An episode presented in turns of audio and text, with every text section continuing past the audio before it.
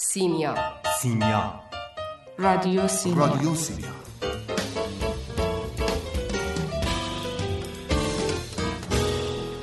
ادبیات؟ ادبیات مثل آب خوردنه. ادبیات مثل آب خوردنه.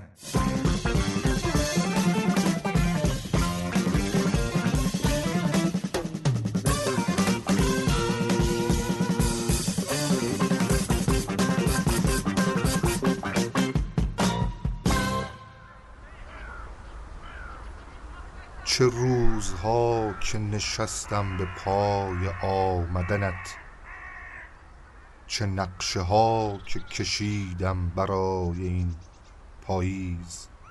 ولی تو رفتی و من ناگهان دچار شدم به انتهای تو در ابتدای این پاییز. به به عالی. یه بار دیگه بخون بهت اولشو خیلی عالی مطلعش عالی چه روزها که نشستم به پای آمدنت چه نقشه ها که کشیدم برای این پاییز ولی تو رفتی و من ناگهان دچار شدم به انتهای تو در ابتدای این پاییز. عالی.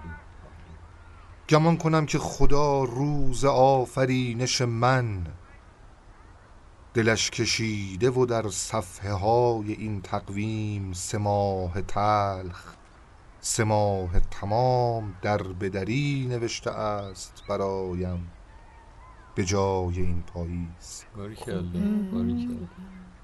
صدای له شدن خاطرات رفته من به گوش می رسد از زیر پای عابرها. مچاله و یله و خسته و تکیده و تلخ. چقدر ست شده ام با فضای این پاییز. ست شده آخه. ست شده ام. نه پای رفتنم از کوچه های شهر شماست. نه نای این که بمانم به پای این همه درد. کجای حادثه دستم رها شد از دستت که سخت گم شده ام لا بلای این پاییز؟ قلبم زمان گذشت و ساعت چهار بار نواخت. کسی تمام خودش را به پای حرف تو باخت. عجیب نیست اگر هیچ کس مرا نشناخت که بی تو پیر شدم پا به پای این آفرین چه شد؟ چگونه؟ کدامین چطور؟ تا به کجا؟ چرا همیشه چراها دلیل زندگی هند که در محاصره این سؤال ها یک مرد پوچی عمیق به بهمن زد و زمستان شد. اصلا قافیه و ردیف و اینا رو ول کرد دیگه تو بیت آخرش از اون نواخت؟ مرسی سعید چه شعر پاییزی خوبی خیلی به فضایی که الان اینجا هستیم هم می‌خوره. به به به به. خیلی عالی بود.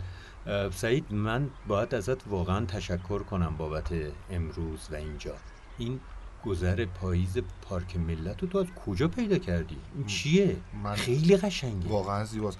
از تو اینستاگرام حقیقتش. اونقدر عکسای پاییزی خوشگل اینجا ملت گرفته بودن گذاشته بودن. گفتم باید بیایم نگاه کنیم ببینیم چه جوریه. خیلی نارنجیه. آره عالیه. اصلا فوق العاده است رنگ. این همه برگ این همه درخت های اصلا فوق العاده است. مرسی سعید مرسی. شعر کی بود؟ این؟ شعر شعر مهدی مهدویه از کتاب زمیر ساده خوشبخت نشر فقید بوتیمار چاپش کرده. نشر سابقه بود آره دیگه که از چقدر دنیا خوب رفته. بود. مرسی سعید. آره. مرسی. من نشنیده بودم این. ببین نگاه جدید این شعر در دهه 90 سروده شده. آها. نگاه جدید شاعرها به پاییز از اواسط دهه 80 شروع شده تقریبا. یا از اوایل دهه 80 چون ما یک نگاه کلیشه‌ای به پاییز داشتیم که از دهه 60 و 70 اینها کشیده شده تا همون و مثلا شعرهای قیصر امین پور آها. و سید حسن حسینی و اینها آها فهمیدم چی می‌خوای بگی می‌دونی آره. دیگه کدوم آره. شاعرها رو میگم آره. دیگه یک شاعرایی که بسیار حالا احساسی و رومنس بودن و غالبا تو حوزه هم مثلا فعالیت می‌کردن حوزه هنری آره. آره اینها یک دیدگاهی رو به پاییز گشودن که خیلی بعدش دستمالی شد یعنی ام. خیلی کلیشه شد. خیلی کلیشه شد و ولی دیگه از اواسط دهه 80 تقریبا یه پنجره جدیدی به پاییز باز شد. و به بعضی مفاهیم کلا. یعنی این که داری میگی تو دهه 60 تا 70 و اینا آره بعضی مفاهیم اونقدر باش بازی شد و ور رفته شد باهاش اینقدر دستمالی شد دیگه واقعا یه جاهای دیگه تو ذوق می‌زد. مثل پنجره مثل جاده مثل غروب. غروب مثل همین پاییز بله، مثل بله. ولی این الان خیلی خوب بود این پاییز آره، یعنی اصلا میگه دیگه این بعد از اون، آره. این پاییز خیلی متفاوت بود اصلا در دهه 90 و در دهه 80 خاصه در دهه 90 چون دهه 80 هم باز تاثیر اون ابر روایت های دهه 70 هنوز هست چون دهه 70 یه میان اصلا می‌خوان همیشه زیر و رو کنن ام. یه عده مثلا مثل هادی خانساری محمد سعید میرزایی یا نبراس میر رکنی یا صالح سجادی اینا می‌خوان همه چیز رو زیر رو کنن. اسمش هم گذاشتن غزل پیشرو بله. ولی همه چیز زیر رو شدنی نیست. یعنی نشون داد این ده 20 سال که همه چیز قرار نیست زیر رو بشه. چیزهایی قرار زیر رو بشه. و اون چیزها یعنی یک سری المانهای مثبت از اون تغییرها به جا میمونه در شعر دهه 90 یک سریشون کنار میره. مثلا شعر صرفا روایی که تو دهه 70 خیلی هم گفته می‌شد که شانه به شانه با قصه بود دیگه در دهه 90 گفته نمیشه تقریبا البته داریم شعر روایی دیگه در دهه داریم. 90 هم. بله گفته میشه ولی اون حجم و اون کمیت زیادی که در اصل تو دهه هفتاد هفتاد نوشته. می‌شد الان دیگه نیست همینطور هم هست با امروز هم با همون مفاهیم دهه هفتادی شعر پاییز نوشته می‌شود. ولی ما داریم جریان شعر جدی رو بررسی می‌کنیم. جریان آره. و جریان غالب شعر. و اینکه جالبه این که داری میگی توی دهه هفتاد خب ما من فکر می‌کنم نمی‌دونم یک شاخه ای از شعر دهه هفتاد این تیپیه بله خب یعنی کل یعنی؟ وقتی آخه وقتی میگیم دهه هفتاد شاید اینجوری به ذهن بیاد که کل مثلا شعر دهه هفتاد رو داریم میگیم. قاعدتا فکر می‌کنم منظور سعید اینه که یک بخشی و یک مسیری از دهه هفتاد واقعا با این اصطلاحات با این کلمه ها اینها به قول سعید گندشو در آورد. و و آره اینقدر ور رفت که چیز شد.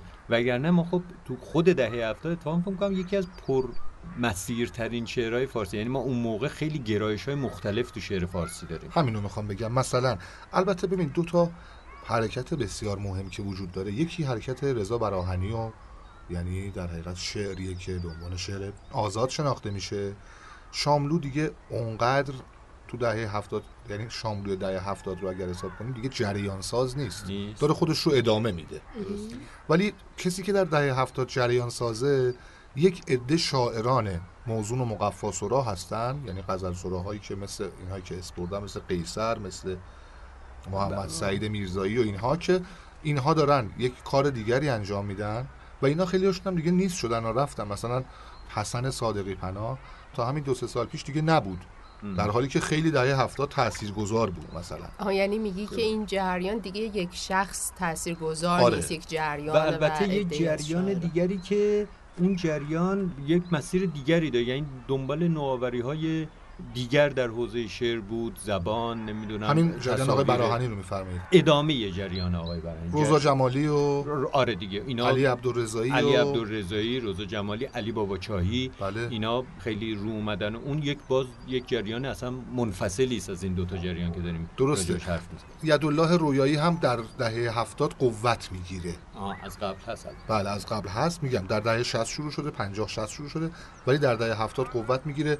یک عده مثل مرحوم چالنگی هم باز بله. دهه 70 هستن.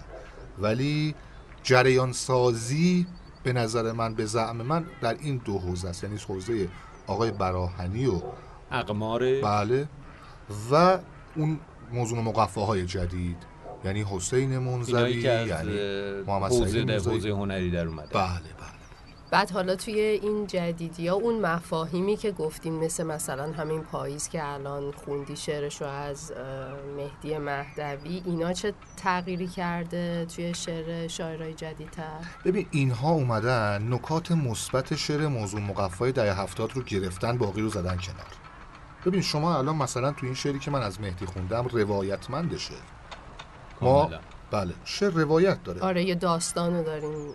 پیگیری می‌کنیم ولی دیگه راه رفتن روی لبه شعر و داستان مثل دهه هفتاد نیست. آها. مثلا دهه هفتاد اینجوری شروع می‌شد شعر.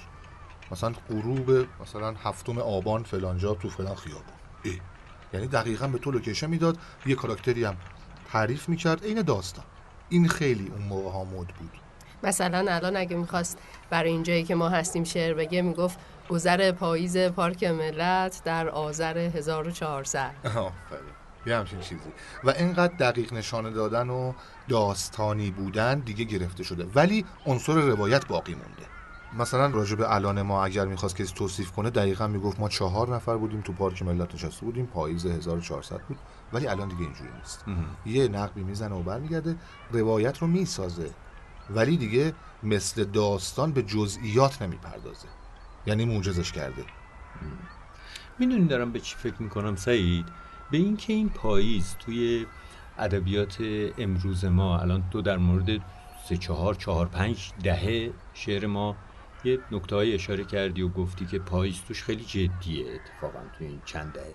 دارم فکر می‌کنم که پاییز تو سابقه ادبیات فارسی چقدر کمه و چقدر لاقل با این نگاه وای پاییز چقدر خوشگله چه فضایی داره وای درختها چقدر خوشگل شدن. خب طبیعت فوق ای داریم تو پاییز دیگه بله. توی پارک ها توی خیابون ها توی دشت و صحرا. ولی این تقریبا توی ادبیات کلاسیک ما غایبه آره ها. خیلی کم داریم خیلی کم داریم. و اصلا نمی‌دونم چرا اینجوریه. اصلا چشم زیبابی نداشتن. نسبت به پاییز نداشتن راجع به چیزای دیگه داشتن لاقل و بعضی هم داشتن ها بعضی نه اینکه اصلا نداشته باشیم اشاره هایی داشتن. به این منظورت اینه که ستایش نکردن یا حرف نزدن؟ نه حرف زدن. آها. حرف زدن راجع به پاییز. ستایش هم حالا نگیم شاید کلمه خیلی قلوآمیز باشه. ببین ما توصیف بیرونی پاییز رو هم کم داریم تو ادبیات کلاسیکمون. اینکه پاییز خب پر از رنگ پر از می‌تونه پر از نشاط باشه. فقط وجه خمودگی فسردگی سردی. البته خب دلیل هم داره دیگه. دلیل داره. آقا شاید خب از خونه بیرون نمی‌رفتن شاعرها پاییز سردشون می‌شده این یه واقعیتیه. این یه واقعیت. حال شاید به؟ شوخی گفتی. واقعا آره والا من به شاعرها که اصلا تابستون هم دوست ندارم. خونه چه کاری خب تابستون گرم آدم حق داره از خونه بیرون. بهار چیه؟ خب به دوست داریم وضعیت. معیشتی آدما هم باید نگاه کنیم دیگه. یعنی به هر حال ادبیات و هنر یک بخش مهمیش توی معیشت آدما زندگی که آدما دارن و روزگاری که دارن سر می‌کنن خیلی مهمه. به هر حال قدیم خب چه می‌دونم وسایل گرمایشی سرمایشی اونقدر براشون فراهم نبوده که بتونن همیشه به همه جوره خوش بگذرونن آره، خب. حتی توی خونه. خب قاعدتا ترجیحشون این بوده که خب سرد که میشه هوا بیشتر تو خونه باشن بیرون نیان یا این که گفتم وضعیت معیشتی فکر کنید که کشاورزی به دست آوردن دو تا لقمه نون شکار هرچی خب تو پاییز از پاییز به بعد یعنی نیمه دوم سال شش ماه دوم سال تعطیل رسما. یعنی هر کاری کردی توی بهار و تابستان کردی. درسته. توی پاییز معیشت آدم ها هم درگیر تنگی و سختی و قلته و به خاطر همینه که قلت؟ قلیل دوباره ما یه. حرف زدیم. آقا قلت گفت. درست میگه دیگه. قلت یعنی چی؟ کم دیگه الان خواجه عبدالله انصاری من زنگ می‌زنه درن درن صحیح. آقا قلت چیه؟ حالا کمه. کم بود. هر چی. آره یکی از دلایلش به هر حال همینه. اینکه وجه خمودگی و فسردگی و سرما رو تو پاییز بیشتر گرفتن شاعرها. کلمه پاییزم بوده اصلا. من نشیدم آ سعید خیلی نکته جالبی رو گفتی ببین یه چیزی بگم الان خب اینترنت هست و اینها خیلی راحت می‌تونی سرچ کنی و جستجو ببخشید جستجو کنی ببینی که. چه کلمه کجاست. و این سایت گنجور هم خیلی کمک می‌کنه دیگه خدا وکیلی خیلی آره دستشون واقعا درد. دستشون آره،. درد نکنه ما رو با شعر آشنا کردن آره.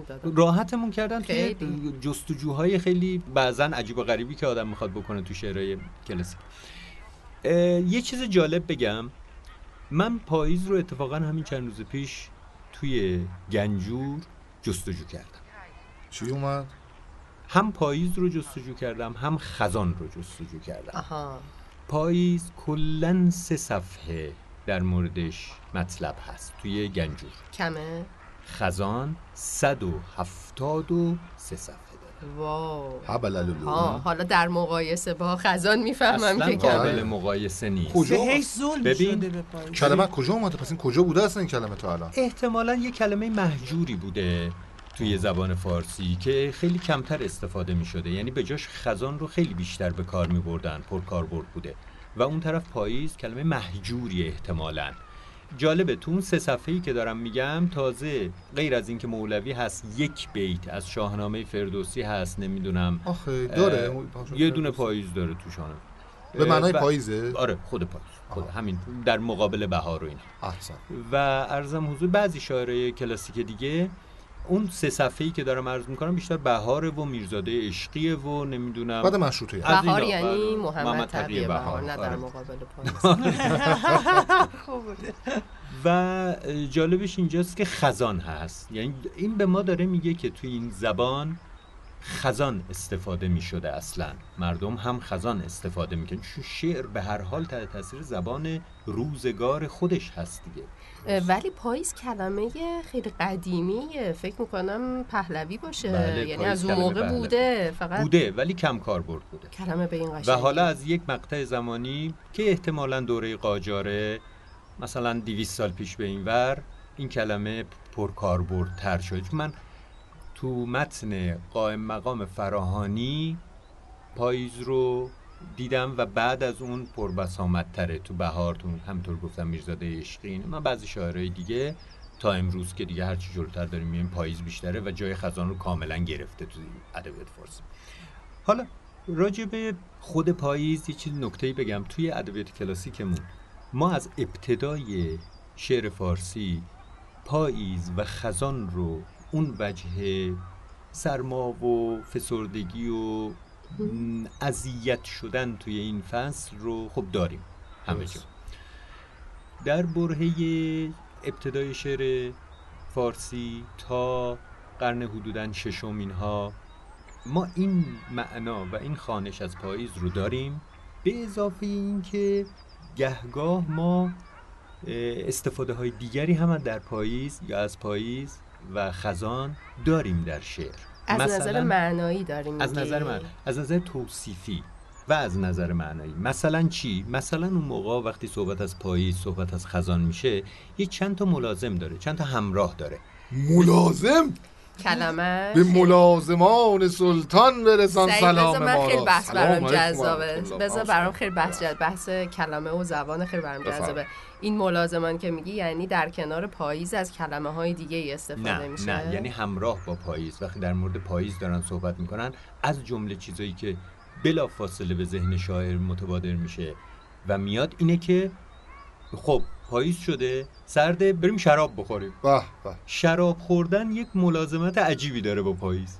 خب؟ پس باید تو خمریات خیلی پاییز خیلی. باشه. داریم اشتباه می‌زنیم ما؟ ما آره. بله. آره. ما داریم اشتباه می‌زنیم. مگه چی می‌زنی؟ آب معدنی کوکاکولا چای؟ چای. چای گرم. والا.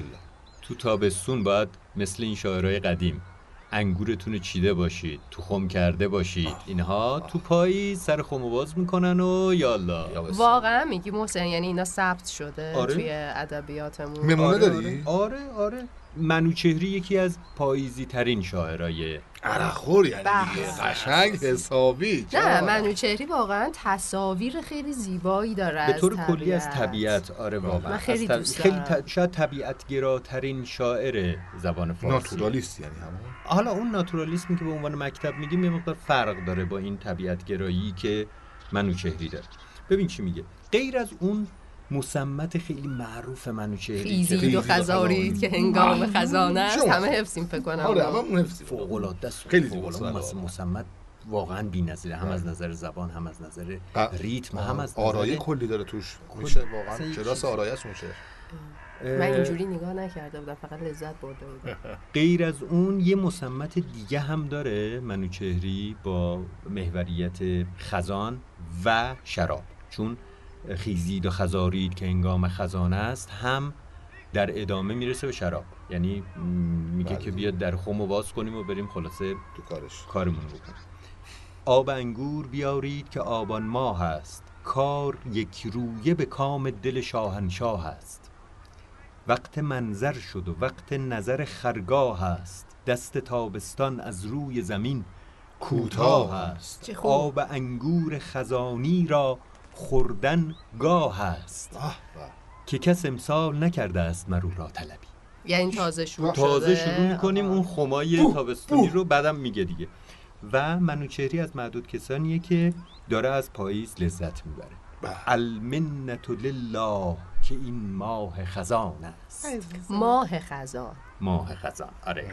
جا به جا به کار می‌برن دیگه. خودما خیلی از این کار دارن. ماه شدن و آمدن راه رزان است. رز بازم. رز انگور در شراباشون رو انداختن و اینها و خلاصه الان من حیفم میاد.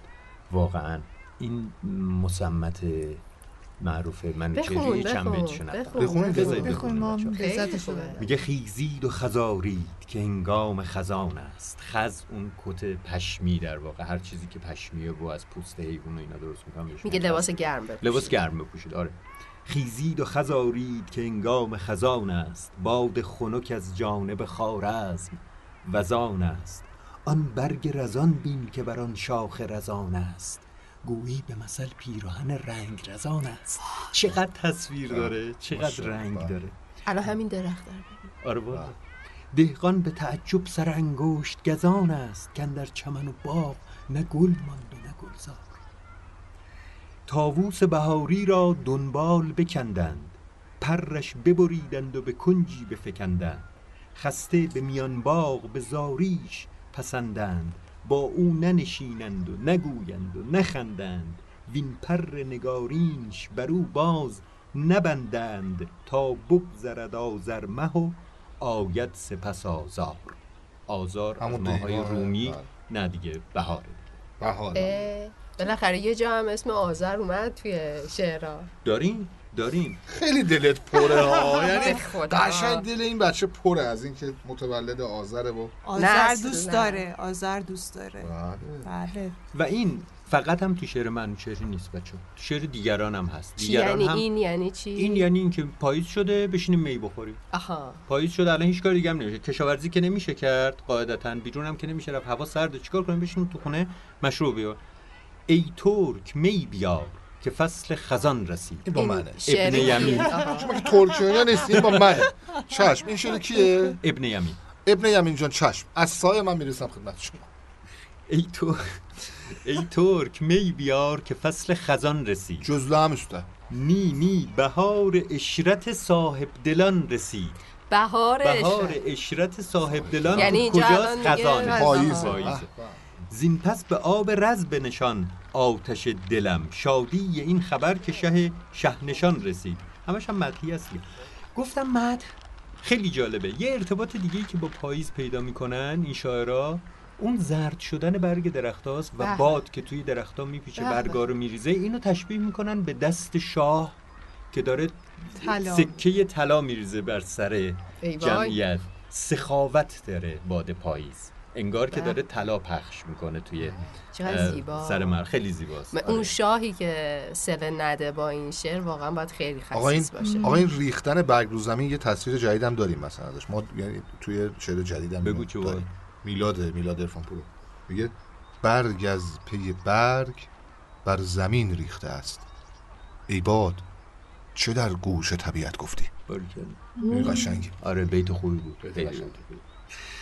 در مورد پاییز که آدم فکر می‌کنه خیلی چیز عجیبیه. بعد از قرن ششم به این سو اون وجه شادی و شادخارگی در پاییز و خوشگذروندن و اینها و جشن. احتمالا همون جشن مهرگان. آها. توی پاییز خیلی برجسته است توی شعر سبک خراسانی. یعنی قبل از خب بسیار جشن مهمی بوده توی مهم. ایران دیگه. بله. یعنی انقدر مهمه که اعراب اصلا کلمه جشن رو مهرجان میگن دیگه. همون مهرگان فارسی رو به عنوان جشن به طور بله، کلی استفاده می‌کنن. می‌کنه. این خیلی مهم بوده. بعد از یه جای دیگه اهمیتش رو ظاهرا از دست داده. کمتر شده این جشن پاییزی و حالا رفته در درون. چجوری؟ با رو آمدن شعر عرفانی. از قرن ششم اینا به این طرف این پاییز بیشتر میره در درون شاعر و تبدیل میشه اصلا به یک معنای دیگری و مراد شاعران عارف از پاییز اصلا چیز دیگری میشه. چه اتفاقی میفته این وسط؟ مثلا فرض کنید که این نگاه فردی من به زیبایی طبیعت تحت تاثیر قرار گرفتن من از بهار از پاییز اینها در شعر مولانا گونه دیگر میشه. مولانا معتقده که مثلا عارف تحت تاثیر طبیعت قرار نمی‌گیره. نفس. نفس عارف نباید قرار بگیره. اون نفس ناآگاهه که تحت تاثیر طبیعت گرمش میشه سردش میشه. یه تیکه ای رو تو مصنوی از قول پیامبر میگه و بعد وقت خودش راجبش حرف می‌زنه.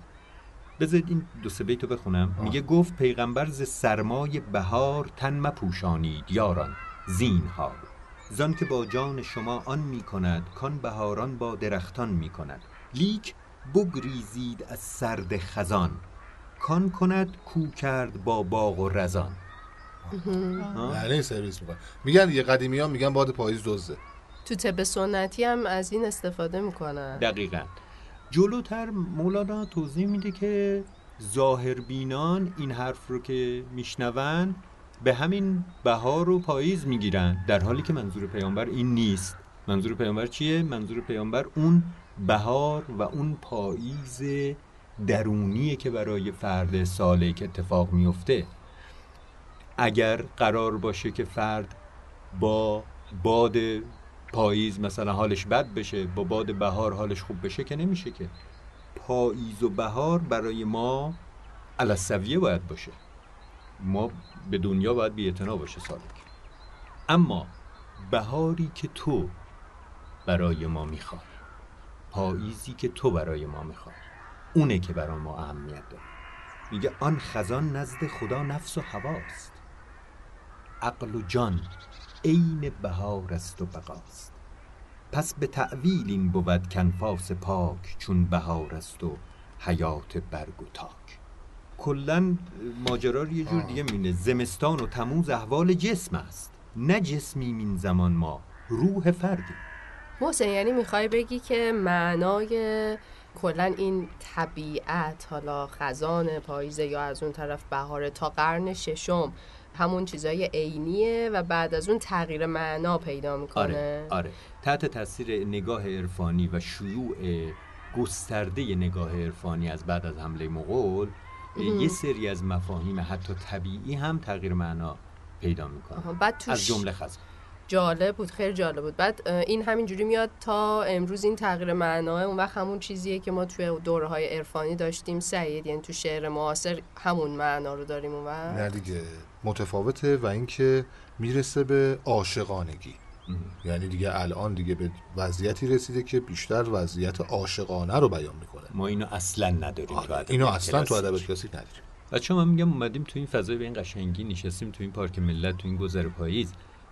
حیف نیست اینجا نشستیم روی نیمکت بلنش میخورده قدم بزنیم راه بریم. آره آره از اون طرفی بریم از اون اسم این درخت ها چیه؟ کنار اینا کاج زرد. اونا. چرا من درخت کاج زرد. کاج اصلا زرد اون حسب به فرد اینا. مخصوص پارک ملت. پارک ملت. کاشتن که تو کاج زرد بیای ببینی که- کنارای تهران خیلی هم. آقا داستان وضعیتش چیه؟ فرناز جان.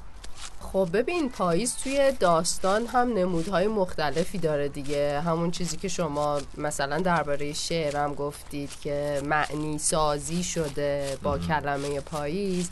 توی ادبیات داستانی هم خیلی جاها فضا سازی شده بیشتر چیزی که من می‌تونم بگم. یعنی از پاییز استفاده شده برای اینکه یک حسی به مخاطب منتقل بشه. مثلا همین حس خیلی جاها ممکنه فرسودگی خمودگی حتی غم. عاشقانگی نداره؟ عاشقانگی توی اون ساختاری که برای فصل پاییز تعریف میشه خیلی عاشقانگی با فصل پاییز نیست. بیشتر با بهار و تابستانه که شکوفاییه. توی ساختار. دارم میگم. آره توی اون ساختاری که تعریف شده نه به عنوان مثلا استفاده از کلمه پاییز. از فضای بهار فضای دقیقا. از پاییز هم بیشتر برای همین فضا سازی یه جور فرسودگی دیگه. یه جور داریم نزدیک میشیم میریم برای زمستون دیگه که البته خب این اصلا مطابق میل و سلیقه من نیست می‌دونید بله. که نه همیشه پاییز فقط پاییز. من پاییز رو خیلی دوست دارم. حالا مثلا نمونهش چیه مثلا؟ نمونه این که من هست؟ پاییز رو خیلی دوست دارم نه. نمونه این فضا سازی که گفتی چیه مثلا اتفاقا می‌تونم الان یه چیزی بگم که هم نمونه این که پاییز من خیلی دوست دارم باشه همون فضا سازی که تو میگی که ازش استفاده بشه بچه من یکی از اولین کتاب های داستانی که خریدم یعنی نه اینکه خوندم یا اینکه نه کتاب های حالا حوزه های دیگه ولی اولین کتاب های ادبیات داستانی که خریدم به خاطر پاییز بود. به خاطر پاییز کتاب خرید. کتاب داستان خریدم. بچه بودم مدرسه ای بودم. داشتم رد می شدم از یه جایی یه بساط دست فروش بود. فکر کنم مثلا 14 15 سالم بود. بعد یه کتاب دیدم که تا اون موقع ندیده بودم. چی بود؟ اسمش بود آذر ماه آخر پاییز. ابراهیم. گلستان. ابراهیم گلستان. و من اون موقع نه چیزی درباره ابراهیم گلستان می‌دونستم نه چیزی درباره طبیعتا این کتاب می‌دونستم هیچی. ولی چیزی راجع به پاییز می‌دونست آذر و پاییز. خاطر تولدش خریده دیگه. آره دیگه. بله، خب خب دوست دارم بله. آره خب خب ما هم دوست داریم. مگه ما چی میگیم؟ آذر داشت پاییز داشت. بعد من دقیقا یادمه که اون موقع اصلا نمی‌تونستم تکون بخورم. همینجوری وایساده بودم بالا سر اون. بساتیه. آره بعد با خودم فقط می‌گفتم که خدا کنه به اندازه این پول داشته باشم. خدا کنه به اندازه این پول داشته باشم. بعد تقریبا به همون اندازه پول داشتم. یعنی مجبور شدم تا خونه رو که پیاده برم. هیچی. اون چند روز باقی مونده تا مثلا سر ماه که پول تو جیبی من بگیرم تا مدرسه هم پیاده می‌رفتم برمیگشتم. به کسی کتابا رو خرید. کتابه رو خریدم. رفتم خونه. همون موقع یواشکی رفتم تو اتاق نشستم به خوندن. همون روز خوندم. حالا نمیگم. واقعا خب آدم 14 15 ساله می‌خوره تو ذوقشون رو بخونه دیگه من. حالا نمیگم که خورد تو ذوقم ولی خب آره انتظار داشتم که یه چیز خیلی جذاب و رویایی و قشنگ و اینا راجع به آذر فصل پاییز مثلا برگریزان زیبایی این چیزا باشه. یا حالا مثلا اون تصوری که الان تو هم میگی یک سنت هم آخه همون سن نبوده که البته من هیچ وقت اون موقع باز الان راحتتر داستان عاشقانه می‌خونم. اون موقع ها اصلا دوست نداشتم. آقا فرناز بوده دیگه اون دوران می‌دونید که. آقا فرناز می‌رفت مدرسه میومد خب. بچه یه چیزی هم بگم. حالا وسط صحبت فرناز ولی تولدت مبارک. تا من نگم. واقعا مبارک. واقعا مبارک. مرسی مرسی. البته من اینو نگفتم که شما بگید. بله بله. ولی خب هنوز چون یه چند روزی مونده تا تولدت مرسی خیلی اه، ممنونم فعلا تولدت مبارک رو داشته باش تا بعدا کادوهاتو بگیری مفصل البته من. کادو گرفتم تا همین الان هم ولی خیلی دیگه. زود کادو اونی که اینقدر زود کادو میده که چیه؟ خروس بی محله نه. دقیق خیلی هم خوبه. خیلی هم با خیلی هم محله با خیلی هم خروس هم میزنستن عقاب با محله اتفاقا خیلی هم خوبه. خب تولد مبارک. مرسی. حالا این بگم آره. خاطرم رو تعریف بله، بکنم بله، از بله. آذر ماه آخر پاییز. آره حالا داشتم می‌گفتم که خیلی نه که بگم تو ذوقم خورد ولی خب توقعم چیز دیگه ای بود توقع نداشتم این فضای سرد تلخ حالا مخصوصا برای حالا یه نوجوان به هر حال چون می‌دونید دیگه این مجموعه داستان آذر ماه آخر پاییز هفت تا داستانه که تقریبا همش فضای در واقع مبارزه و اون مقابله با استبداد و ظلم و فقر و این چیزها رو داره نشون میده و از پاییزم استفاده کرده واقعا برای همین. فضا سازی بله. به خاطر همین اون موقع خیلی بهش توجه نکردم به این داستان یعنی حالا گذاشتمش کنار دیگه و میگم نه نویسندهش رو میشناختم نه داستانا رو می‌دونستم که چه جایگاهی مثلا ممکنه توی ادبیات داشته باشه اما یه چیزی رو بگم. انگار که یه چیزی قلاب شده بود ازش تو ذهنم. می‌تونین چی میگم؟ بعضی وقتا آدم بدون اینکه خودش متوجه باشه یه چیزایی از ذهنش بیرون نمیره میچرخه تو ذهنش. بر من حداقل در مورد داستانا این اتفاق زیاد افتاده. خب مثلا تو این داستان چی؟ ببین توی این داستان فضایی که وجود داره گفتم یه فضای تاریک تلخ سیاه یه تصویر و یه جمله توی این داستان. مشخصا دارم راجع به داستان خود خود داستان آره آذر ماه آخر پاییز میگم. یه تصویر هست و یه جمله. نمی‌دونم اگر شما یادتون باشه یه آره، شخصیت اصلی که راوی هست داره به یه احمد نامی که فرار کرده یه فراری سیاسی هست و می‌خواد که فرار بکنه اومده خونه اینا پناه گرفته. این داره میره خانوادهش رو ببینه برادرش و همسرش و پسری که تازه به دنیا آمده و خود احمد اصلا ندیدتش.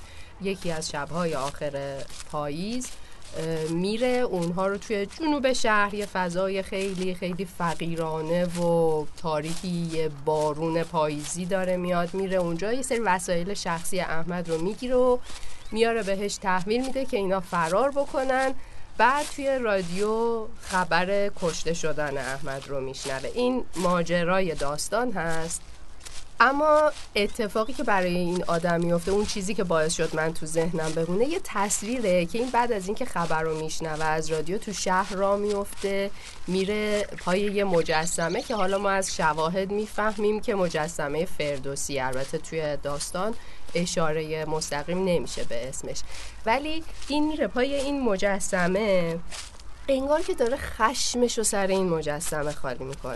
یعنی یه جوری حرف می‌زنه راجع به مجسمه که پر از خشم و کینه تاریخی هستن. انگار انگار هزار سال سکوت رو داره سر این خالی می‌کنه. بعد میگه که رو. خیلی برای اینکه این چیزه میگه که مجسمه ساختن تو مملکت مجسمه ها یعنی اصلا این خود این آره. جمله برای من خیلی نمی‌دونم خیلی خیلی. تکان دهنده بود. آره که میگه مجسمه مرده ها رو ساختن برای مجسمه های مرده.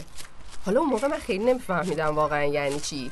اه، نگاه هم, هم این بود که این کتاب مثلا سال 1327 منتشر شده. خیلی چیزاش رو من نمی‌فهمم. من یعنی توی همون زواهری که داره تعریف می‌کنه مثلا در چی؟ در چه حدی؟ اینکه این شهر که شهر من نیست. مثلا الان این شکلی نیست. آدما که این شکلی نیستن. ولی اون مجسمه انگار منو گرفت نگه داشت. یه جمله هم داشت حالا در ادامش وقتی که میگه میگه شب دیر شده. خیلی وقته که شبه. من یادم همون موقع تنم لرزید. یعنی از این جمله خیلی وقته که شبه تنم لرزید. جمله ترسناکیه. خیلی خیلی. بعد این توی ذهن من مونده بود. باعث شد که بعدن که حالا ادبیات داستانی رو جدیتر پیگیری کردم همیشه ابراهیم گلستان یه در واقع یه چراغی باشه تو ذهنم. حالا می‌خوام بگم که بعضی وقتا واقعا یه تصویر یا یه جمله یا حتی اسم اسم یه کتاب خیلی می‌تونه تو ذهن آدم بمونه یه چراغ بزنه و اون وقت تاثیر بذاره روی سالهای بعد اینکه من مثلا برم و کار گلستان رو بخونم. حالا فارغ از اینکه جهتگیری ها چی باشه؟ به نظر من یکی از نویسنده های خیلی خیلی تاثیرگذار توی ادبیات فارسیه و من خیلی خوشحالم که زود کارش رو خوندم. خوشحالم که بعد از اون تجربه ای که واسه این کتاب داشتی رفتی دوباره سراغ بقیه کارهای ابراهیم گلستان. البته سال بعد رفتی سالها دیگه، بعد قاعدتاً. دیگه بله. دوباره خوندی اونا؟ آره و اتفاقا فکر کردم که چه پاییز خوبی داره توش. چقدر تاثیر گذاره آخه چقدر فضا سازی کرده با این پای... بله، پاییز. فضاسازی بله. بله. فضاسازی پاییز توی داستانهای فارسی هم پاییز هم زمستون تو داستانهای فارسی. به نظر می‌رسه که بازم داریم. من الان داشتی راجع به فضای سرد و خموده صحبت می‌کردی. داشتم فکر می‌کردم مثلا کارهای یکی مثل رضا جولایی همش تو فضای سرده. حالا ممکنه پاییز نباشه زمستان باشه حتی. و این سرمایه خیلی کارکرد داره تو ادبیات معاصر ما. آره آره. فکر می‌کنم تو بخشای مختلف ادبیات معاصرمون شعر یه داستان یه دونه حافظ موسوی بخونم کیف کنی؟ آره. آقا میگه پاییز هیچ حرف تازه‌ای برای گفتن ندارد. با این همه از منبر بلند باد بالا که می رود درخت ها چه زود به گریه می افتند دقیقا ما یه نمایشنامه داریم با فضایی که فرناس توضیح داد اما در یه روستا یعنی یک شب طولانی پاییزی و این شب طولانی پاییزی علاوه بر همه چیزهایی که داره میگه سرما فلان فلان یک کم سیاسی هم قاعدتا خواهد شد این نمایشنامه نمایشنامه مرگ در پاییز اکبر رادیه آها. این چه سالی نوشته شده؟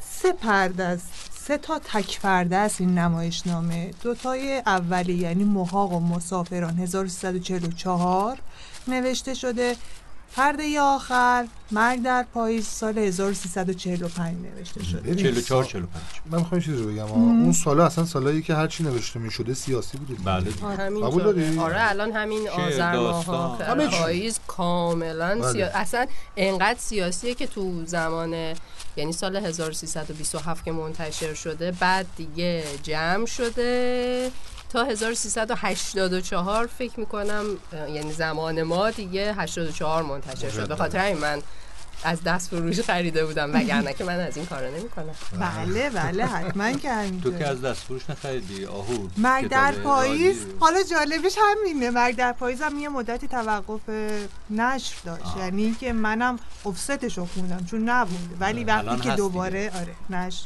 پیدا کرد من رفتم خریدمش و البته آره منم این. کارو کردم آه. منم بعدتر که منتشر شما شد چرا این کارو. عذاب وجدان می‌گیری؟ آره آره. کاملا بعد ما احساس وظیفه می‌کنیم واقعا میگم ما پیتزا خور از این عذاب وجدان نداریم.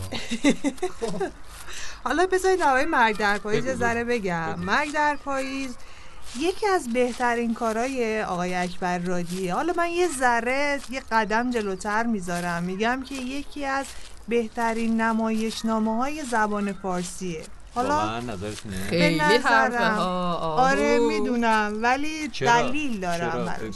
به نظر من نمایشنامی کاملیه به چند دلیل یکی تو زبان داره خیلی خوب کار می‌کنه یک زبان بسیار خوب و درست و بجایه دیالوگ ها کاملا بجاست اضافه نداره و هر کدومشون کارکرد داره و داره کار خودش رو انجام میده.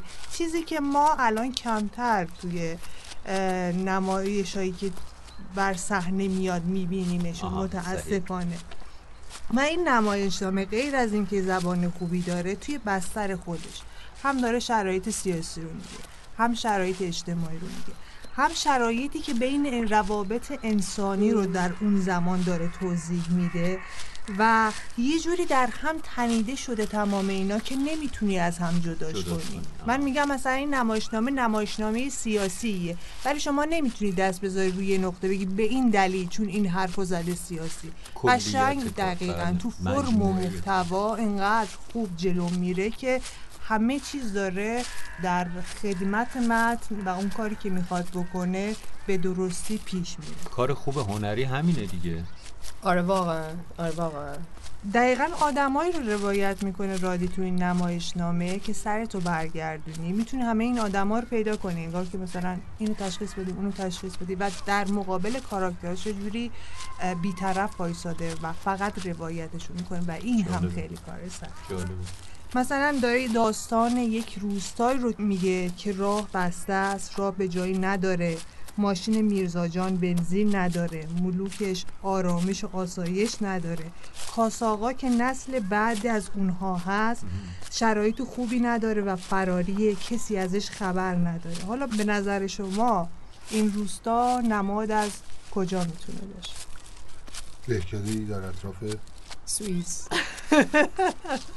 یعنی چی؟ چرا؟ این اونجاست دیگه داداش. اینجا که نیست. ما-. مملکت ما که نیست. بر همین نمی‌شناسی. اون زمان آقای رادی بوده. آره اصلا به ذهنتونم خطور نه، نمی‌کنه. کجا رو داره میگه. الان همون دهکده اطراف سوئیس خوب بود. یک دهکده اون دور برای حالا بچه ها بیاین یه بازی کنیم. بازی کنیم؟ آره. بودویم؟ نه. ببین من وسط دیگه پارک. نه. بشینیم آره اول به اونجا. بشینین آره. آره بشینیم اینجا. خیس نیست؟ نیمکته سرد نیست؟ بشینیم بشینیم. سرد نیست. یه تیکه از نمایشنامه رو برای هر کدومتون پرینت گرفتم بهتون میدم. پیرین فکرش هم گرفتین؟ کردی؟ بله. بله. و قراره که با هم دیگه ازش یه تیکش رو بخونیم. پایه ای من چی بخونم؟ پایین آره؟ بهتون پایه الان شما فکر کنین که جلوی یه خونه روستایی نشستین که تو شمال بهش؟ میگن کومه می‌دونین کومه چیه؟ کومه خونه نیست داهو چیه؟ ببین خونه های موقت خیلی مثلا شکار آها. که میرن کومه درست می‌کنن یعنی یه جایی که مثلا خیلی با چوب و خیلی وسایل. ابتدایی. درست میشه آره که زودم خراب میشه دیگه ببین قشنگ باد و تو یه بوران هم همچین جایی توش. آره تو همچین جایی زندگی دارن نه اوه. آها این لوکیشن این محل زندگی این آدم هاست فقیرن آره. آره. آره. یعنی هیچی عملا هیچی ندارن دیگه. که اینجوری سردستی یه خونه دائم دارن. آره. خب. داره اینو میگه. هلوش سال 45 و فلان و از این حرفا. حالا تصور کنین هر کدومتون خب. چی می‌بینین اونجا؟ روبروتونم؟ من یه جنگل مهالود جنگل عجیبه. پاییزی زیبای هیرکانی. آه، فضای سرد و بسته و آسمون گرفته ابری. شمال هم هست دیگه گفتی داره شمال گیلان. رویایی این چیزی که میگی. نزدیک؟ احتمالا توی. ولی خب همینو می‌خوام بگم احتمالا توی نمایشنامه رادی نباید خیلی رویایی باشه. اصل و ابد نیست. آره دیدی؟ آره به هر حال. حالا فرناز. فرناز چون از پاییز و آذر و اینا و همین دوست داره و صحبت که فلان و اینا. فرناز. قشنگی خب آره خب. قشنگه رنگ و رنگ فکر کن یه زن 23 4 ساله ای اسمت هم ملوکه. فرناز با تو سه تا. بچه قد و نیم قدم داری. تو 23 4 سالگی؟ آره. شوهرت هم اهل نیست. سعید قراره نقش شوهرتو بازی کنه؟ اسمش میرزا جانه آدمه؟ دست چرا به زن داری؟ منو می‌زنی؟ دست به مرد این. آخریا می‌دونه چیکار کرده. اومده گردن بند تو. از سینت کنده یا برده. همون یه دونه گردن بندو داشتم. یللی تللی یه زن دیگه زیر سرش بلند شده. اصلا اصلا باید کاری ندارم. برو ببین. برو هم برو. سعیدم نقش میرزا جانه کلا سعید. الواتی و قمار و مشروب اصلا باید من خیلی. بازیگر خفنی باشم که بتونم بازی کنم. چون اصلا به شخصیت من نمی‌خوره. به نظرم اصلا خودت با. آقا یعنی چی؟ آخه این چه کاراکتری به من دادی؟ تو چی چند تا زن داری سعید؟ خدایی 6 7 10 تا. بگو بگو. اعتراف کن. حالا اون باشه بعدا رسیدگی می‌کنیم. فکر می‌کنی که منو آهو می‌ذاریم اصلا ما از. زنا نیست خودم دنبال شوهرم. من خودم پیدا کردید یه دونه خوبه شد به من بگید که. مولوک حالا دختر مشتیه. تو حالا خیلی از مشتی خوشت نمیاد. چرا چون هیچ وقت تحویلت نمی‌گیره؟ حالا یعنی مشتی پدر که پدر زنمه؟ آره دیگه. خب. میگم مولوک دختر.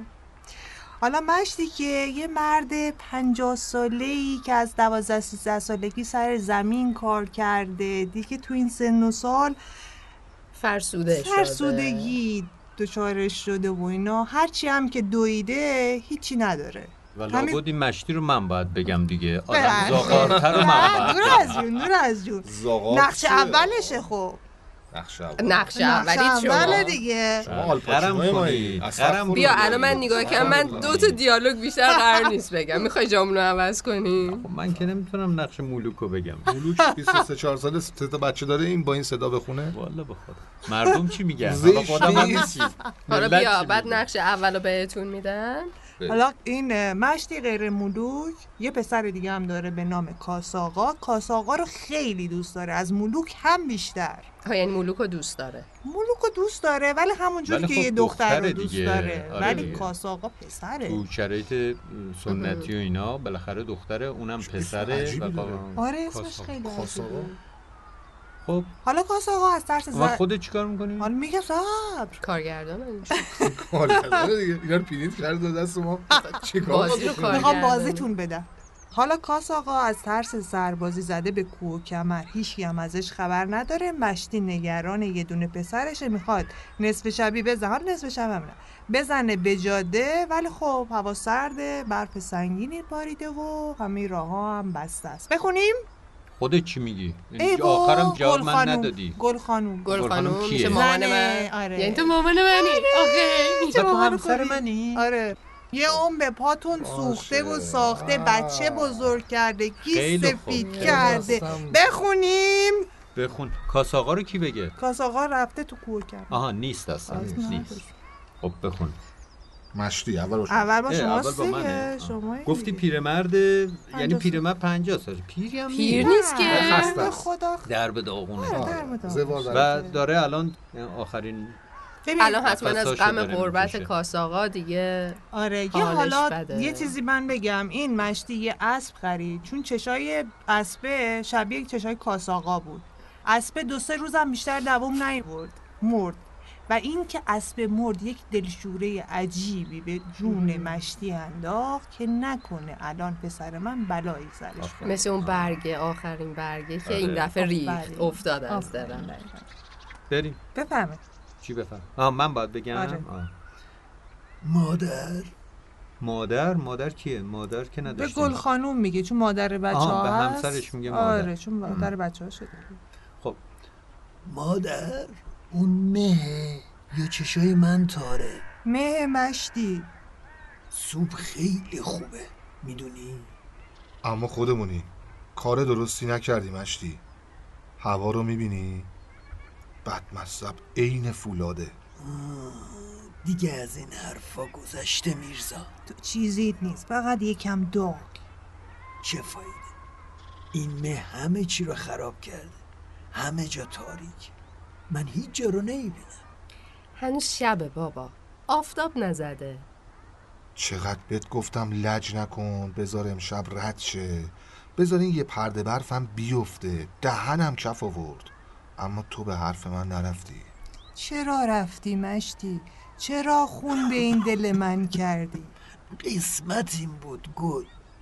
افسوس. خیلی خوب دیگه بابا حالا. باغت هم دید زدی. حالا پاشو بریم تو. حسابیشو بخوای. الان با سر بذاری و بخوابی تا سلات ظهر. دوات فقط خوابه. منم اصلا امروز بال کشی نمی کنم جهنم. یه روزم تعطیل می‌کنم و همین جوری میشینم دم دست تا بیدار شی. اون وقت پا میشی یا علی مدد. مثل یه دست گل میای سر سفره. بعدش هم چایی دبشمونو می‌زنیم و بگو بخند و کیف دنیا. باشه. کاش مه نبود. کاش می‌تونستیم باغ و سیر تماشا کنیم. خب حالا تماشا کردی. که مثلا چی تو بشه؟ گیر نشده مشتی جون. بذار هوا خوشی بشه. بازم می‌تونی باغتو تماشا کنی. فایده نداره گل. سینم لک افتاده. این لک کار منو می‌سازه. باز که داری نکبتی می‌کنی مشتی. یادت میاد چی می‌گفتی؟ اول باید منو با دست خودت کفن کنی بعد. پس اون کجاست؟ کی؟ کاساقا رو میگی؟ اگه بازی در نیاری همین حالا جنگی میرم رودبار اونو به خودم میارم. ای دیگه دیره میرزا همچی پری نمی‌کشه. یه کله میرم میام. بهش هم نمیگم تو واسه خاطر اون یه مختصری چاییدی چطوره؟ بهش نمیگم خواستی بری اونو ببینی وسط را قلنج کردی افتادی. خوبه؟ اما اما شرطش اینه که همچی معقول بری تو اتاق تا من برگردم. گل این چه صداییه؟ نمی‌دونم مشتی مثل که خوش خبره از دیشب یه بند داره ناله می‌کنه. میگم وقتی خوش خبر نه بخونه الان ردش می‌کنم. یه بغن براش پرت کن. نشسته. این یکی وسط کلشه. نه نه انداز. بذار بشینه. من این صدا رو خوش دارم. تسکینم میده. خوابم میکن اوناش اوناش. دیدمش. چی رو دیدی؟ درختو میگه. آره اونو کاساقا نشونده هی اون روزا یه قلمه بود. چند تا شاخه خشکیده. اما حالا یه خوشخبر روش نشسته. کاس کاس. چقدر خوب بود اگه یه تیک زمین داشتیم از این بزرگتر و مجبور نبودیم کارایی دیگه بکنیم. من فوری توش خیار و لوبیا و دورشم درخت میکاشتم. اون وقت چند سال دیگه شاخ و بالشو می‌زدیم و یه کومه جمع و جوری واسه خودمون درست می‌کردیم. یه کومه دو طبقه با پلاش. یا نه اون طبیله رو میکوبیدیم و جاش یه حلبی سر میساختیم. اون وقت تو هم میومدی پیش ما. دوتایی. عالمی داره کاس. پشت به پشت هم می‌دادیم. تو مزرعه تا غروب عرق میریختیم زحمت میکشیدیم خوش بودیم. زندگی همینه کاس.